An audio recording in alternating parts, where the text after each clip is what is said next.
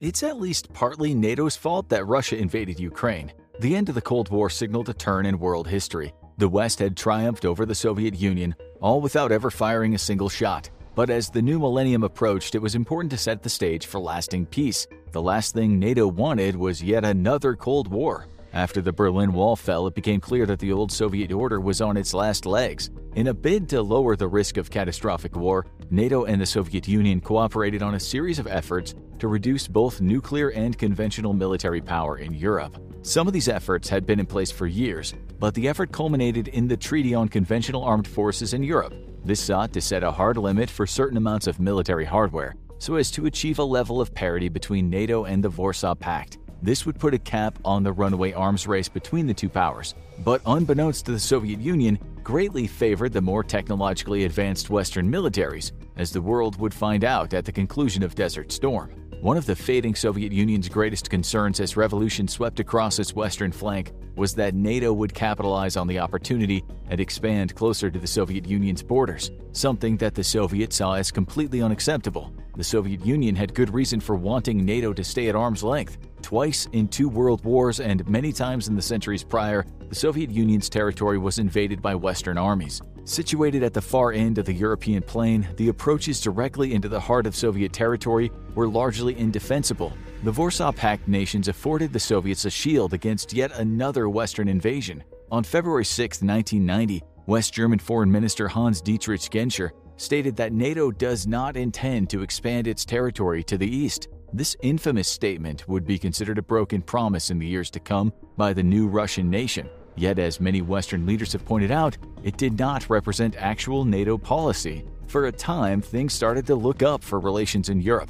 As of July 1990, the NATO Secretary General visited Moscow in a historic first to discuss cooperation between the Soviet Union and NATO. However, the Soviet Union disintegrated soon after, and the nation of Russia was formally born from its ashes. The situation remained optimistic at first, with Russia signing official cooperation pacts with NATO. In 1994, Russia joined the Partnership for Peace program, signaling a warming between East and West relations. That same year, though, Russia created the Collective Security Treaty Organization, a mirror to NATO, and featuring such military and economic heavyweights as Belarus, Armenia, Kazakhstan, Kyrgyzstan, and Tajikistan. Russia was once more seeking a buffer between itself and NATO, but also to help consolidate some of the political power it lost when these former Soviet republics broke away. Despite this, though, relations between Russia and NATO continued to warm. Despite protests over the ever-expanding NATO membership to countries such as the Czech Republic and Hungary, whom Russia still considered within its own sphere of influence, however, these countries represented little threat to Russian defense, and relations became so cordial that we almost stepped into an alternate timeline altogether. The idea of Russia joining NATO itself is not as crazy as it seems. Indeed, as far back as 1990, Mikhail Gorbachev proposed to U.S. Secretary of State James Baker that the Soviet Union should join NATO. However, the situation was politically impossible, as well as logistically. NATO had a strict set of requirements for a nation to join, which included a great deal of basic human rights, as well as a democratically elected government. These conditions did not exist in the Soviet Union. But with the fall of communism, Russia adopted democracy, ostensibly. This opened up the door to NATO membership, and during a visit to Moscow in 2000 by President Bill Clinton, Russian President Vladimir Putin, freshly put into power to save Yeltsin from going to prison for a long time, floated to Clinton the possibility of joining NATO. Before blowing up a bunch of civilians to secure his bid for the Russian presidency, Vladimir Putin spoke to reporter David Frost during a BBC interview,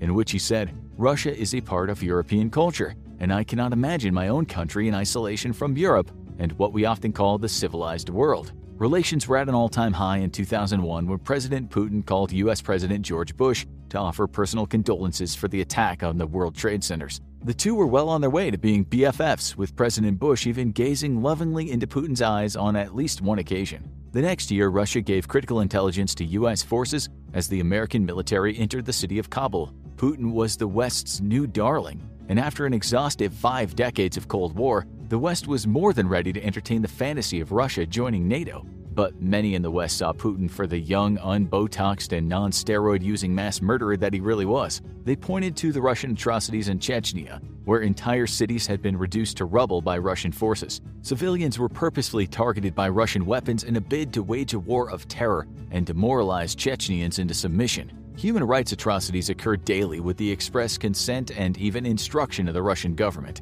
This was not a nation that could realistically be allowed to join NATO. Things would soon take a turn. Former Soviet republics like Latvia, Estonia, and Lithuania began to join NATO in the mid-2000s, drawing immediate protests from Russian hardliners. They saw this as an act of provocation and even claimed that NATO had violated promises made at the end of the Cold War to not expand east. However, NATO was quick to rebuff these accusations. The situation began to heat up, and hopes for Russia joining NATO were evaporating. The death of Anna Politkovskaya, a Russian journalist and human rights activist who had covered Russian war crimes in the Second Chechen War, drew immediate ire from the West. Politkovskaya had received numerous death threats and intimidation attempts while she reported on the war, even being arrested by the Russian military and subjected to a mock execution. In 2004, she was poisoned while flying out of Moscow, though prompt medical attention saved her life. On October 7th, a day which is totally by coincidence Putin's birthday, she was found murdered in her elevator. Who had ordered the contract killing remains a mystery to this day. No grand prize for guessing that it was probably Putin himself. The incident opened the floodgates for revelations about the inner workings of Russia, where violence and intimidation against journalists, political dissidents, and those who challenged Putin's power were as common as they had been during the Soviet Union's days. Some wrote this off as Russophobia, though the truth would continue to leak out of the country due to even more high-profile assassinations and mysterious disappearances. Russia simply did not have the right values for NATO. In March 2009, the Polish foreign minister tried to revive the dream of real peace in Europe, suggesting that Russia join NATO. The Russian NATO envoy responded that Russia had not ruled it out as a future possibility, but right now preferred to merely cooperate. Russia had dreams of being a major influential power on the world stage, and it was unbecoming of Russia to thus join a coalition of powers it deemed to be equivalent or lesser to itself, but certainly not greater.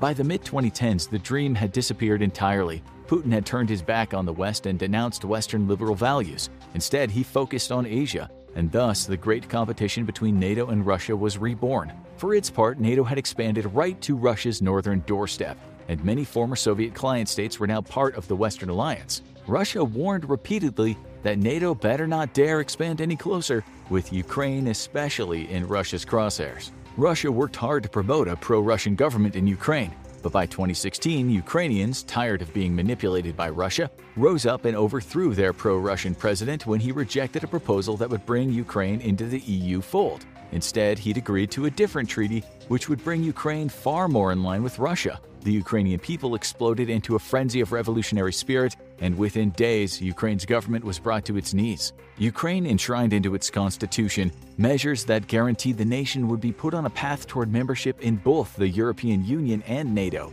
and pro-Western leaders began the necessary measures to reform the country to qualify for NATO membership. But the nation was also at war, with Russia having invaded and seized Crimea, and now fueling a war in breakaway eastern regions. This did not deter Ukraine from wishing to join NATO, and Russia warned that if the nation joined it, it would mean war. Despite this, NATO refused to throw out the possibility of Ukraine joining, and even directly sent personnel to train Ukrainian troops while providing low levels of military aid. In a very real way, Russia's invasion of Ukraine is at least partly NATO's fault. It was the inevitable conclusion to Ukraine's increasing desire for membership in the Western institutions, while it created distance between itself and Russia. This was a real hard red line for Russia that every NATO member was aware of, and yet the organization did nothing to preclude Ukraine joining and thus lowering tensions. Putin would go on to use this as justification to blame the West for his invasion. However, NATO is an alliance of the willing, which champions the values of liberal democracies.